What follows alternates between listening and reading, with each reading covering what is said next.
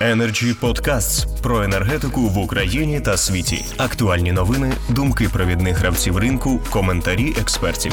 Energy Podcasts. Слово має Ігор Щербак, ключовий менеджер з роботи з клієнтами ТОВ Huawei Україна. Будь ласка. Е, Доброго дня, шановні колеги. Ну, я, по-перше, напевно, буду розмовляти не з точки, скажімо так, е, зору саме вендора, а з точки зору просюмера, навіть я б так сказав. Та? Тобто я є власником невеликої сонячної станції, і я прекрасно розумію, наскільки е, їх кількість да, невеликих сонячних станцій зараз впливає саме на мережі. Да? Напевно, колеги з е, обленерго це можуть також підтвердити, да? бо це, е, ну скажімо так, достатньо істотна, е, істотне навантаження на мережі. Да?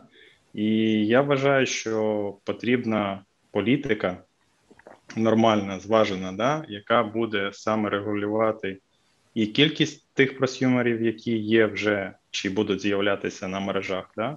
І по-друге, також та модернізація, яка потрібна е, на зробити е, і підтримка тих просюмерів, які це роблять е, на кшталт саме підтримки самої мережі. Да?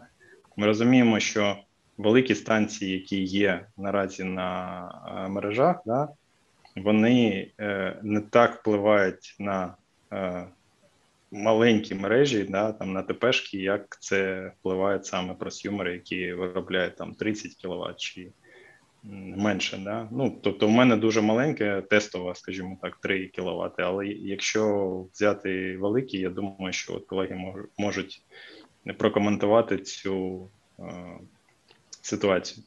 Ну і наразі е, саме з точки зору е, виробника, да, обладнання для сонячних електростанцій, які в нас є, то ми а, зі свого боку сертифікуємо кожен а, елемент а, свого обладнання, який використовується на мережах, і несемо стопроцентну відповідальність за те, щоб це обладнання робило без проблем і не вносило жодних, скажімо так проблем у роботи мережі.